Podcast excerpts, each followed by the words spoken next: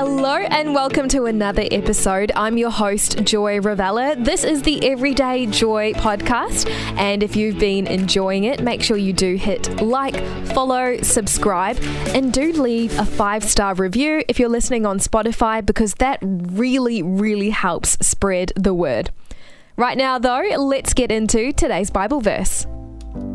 You can persuade others if you are wise and speak sensibly. That's found in Proverbs chapter 16, verse 23 in the CEV version. I've got the amazing Joe Chapman here in studio with me again. Joe, so good to chat again. Thank you. Such a generous introduction. Don't think I'm amazing, but I'm something. Oh, I would say you're amazing alongside all the other emails we've been getting through. By the way, small plug if you want to get in touch, the Everyday Joy email is below. And if there's a topic that really resonates with you or something you want to pass on to the team, you can send your feedback through that way.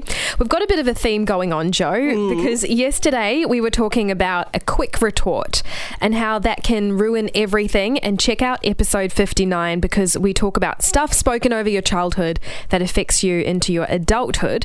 But today, Proverbs 16:23 is about this idea around words, but around persuasion. Yeah. Again, it's a real confirmation of the power of words. Um, and you know, it, but there's some conditions to persuasion. There's some conditions around that if you are wise and speak sensibly. So there's conditional aspects to the way you speak as to whether you're going to be influential, persuasive, mm. all of those sorts of things. Mm, that's really good.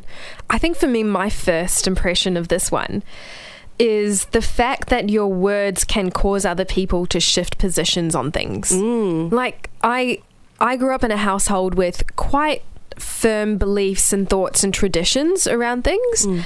And I have seen how my parents have changed and adapted to living in a new country as a result of people speaking into their lives mm. and communicating with them other ways of, of, doing things. And so I look at this verse and I think, yes, again, like yesterday, words are really powerful. Oh, yeah. Mm. Yeah. What does this verse, Joe, tell you about who God is or what matters to him? God cares about the connection that we have with other people because I think we maybe don't recognize the orchestrated connectedness that God has around us. So, you know, it's not an isolated thing, just what you say, because we all affect each other. Whether you intentional, unintentional, your words, your disposition, you know, the way that you speak and the way that you apply it in your own life is being watched, but also can be spoken to you, so directly influencing you. Um, we're very connected via the way that we speak. Yeah. And like we touched on again yesterday, I feel like I keep plugging yesterday's episode, well, but it really is part yeah, one of today's conversation. Mm. Um, yesterday, we were talking about the fact that words are creative. I think you said that, Joe, that when God spoke, things came into being. Yeah. And we have that same opportunity. Yeah, we have we have that power as well. We're made in God's image, um, and so we need to be wise custodians of the way that we speak. Um, frivolous talk can cause chaos, but sensible talk can, as this um, word says, persuade others. Mm. Have you seen this verse play out in your own life in any way? For me, the first thing that I think of is the word persuade. To me, that is the key word for me personally when I read this um, scripture because there's a very, very big difference between persuasion and manipulation. Oh, yeah. So that's true. We all want to persuade others, mm. but it matters the motivation behind it. So, for example, if you are manipulating someone, you are looking to do something for your benefit. You want to manipulate someone for an outcome that suits you. But if you're wanting to persuade someone for their good, you're influencing them, and the motivation is for them to flourish, for them to find a new way, for them to find healing. Um, and they're two very, very different things. So I find that we can use the word persuade, but there's a lot more to unpack there because what does that mean to you? What does persuade mean? And what's your motivation behind it? Mm. And I think also it's a pretty powerful distinction to be able to make as well. Like when someone's pressing an idea on you, mm. it's good for you as well to have a bit of a filter up and asking yourself, okay, are they asking me this because it's for my benefit mm. or because it benefits them in some way. Absolutely. And I think about these days, you know, we've got all of these influencers. We call them influencers on social media. But, you know, what are they doing? And I'm, uh, you know, nothing personal to anybody, but you're often being paid or you have like product to shift. Um, you're looking for notoriety or influence. And so it's really for their benefit. You might enjoy it, but they're not really know you. They don't know you. They're not doing it for you. Mm. They have an agenda. And that's fine. It might suit you, but you need to be wise. But here it says to speak wisely and sensibly. And let's let's take it that God's heart is to persuade others for their benefit. Well, taking time and patience is really important. You know, the way I do it for me in my parenting, for example, is this. Um, if I want my daughter to do something, you know, she struggles or she's having a hard time, and I want her to grow or come to a better outcome, me telling her what to do, just do it, just get over it, mm. move on, isn't going to persuade and influence her to growth. It's going to take me being more patient, more prayerful, more strategic, more focused on her to say that I need to persuade her with my wisdom and sensitivity that she can self discover what she needs to do to grow. So it sounds like you're saying that although it's an easier pathway mm. to persuade someone by saying, hey, just do this and come at them with lots of facts and yeah. a, like a harsh tone or just a more directive approach. Yeah.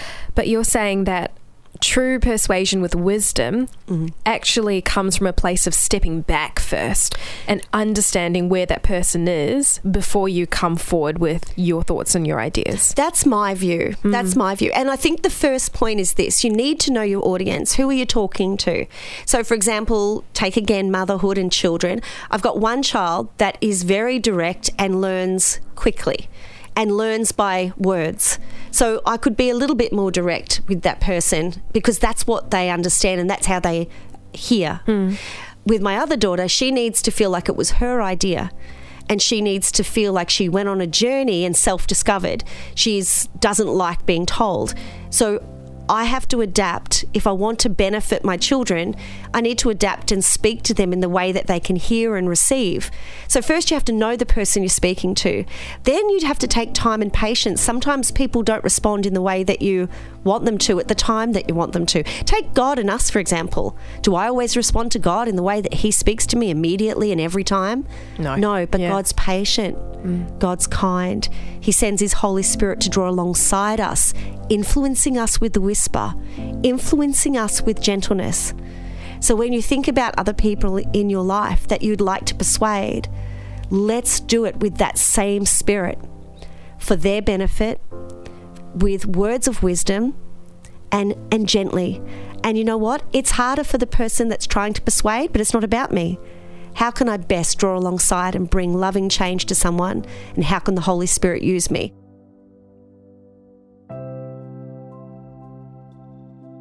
If I'm honest, the one big takeaway for me was distinguishing between manipulation and persuasion sometimes we don't actually realize we're manipulating someone. I don't think we go out of our way to say, right, I'm going to manipulate my child or I'm going to manipulate my partner or co worker. I think it genuinely comes from a place of believing that what we have to say and what we have to present is the right thing. But at the end of the day, we're not God. And we might not necessarily know what the right thing is. Today's verse uses the word being sensible and being wise when you persuade someone. And both of those allude to the fact that we understand the situation and we invite God's wisdom into it. And that way, we don't end up hurting people. I love how Joe mentioned that we can take a page out of God's book because when He communicates with us, when he tells us that we're doing something wrong or we're doing something right, whenever he communicates, he's got our best interests at heart. And I think that's one of the reasons why I know I can trust God, because he's not manipulating me or guilt tripping me. He's persuading me with words of love. And we can do the same even though it requires taking a step back, even though it requires understanding our audience, even though it might take those few extra moments of deeply considering where our stance is, it's worth it. because that's what today's Bible verse is all about. Proverbs chapter 16, 23. You can persuade others if you are wise and speak sensibly. Well, that wraps up today's episode on the Everyday Joy podcast. I'm really looking forward to tomorrow's conversation, and I hope you can join me then.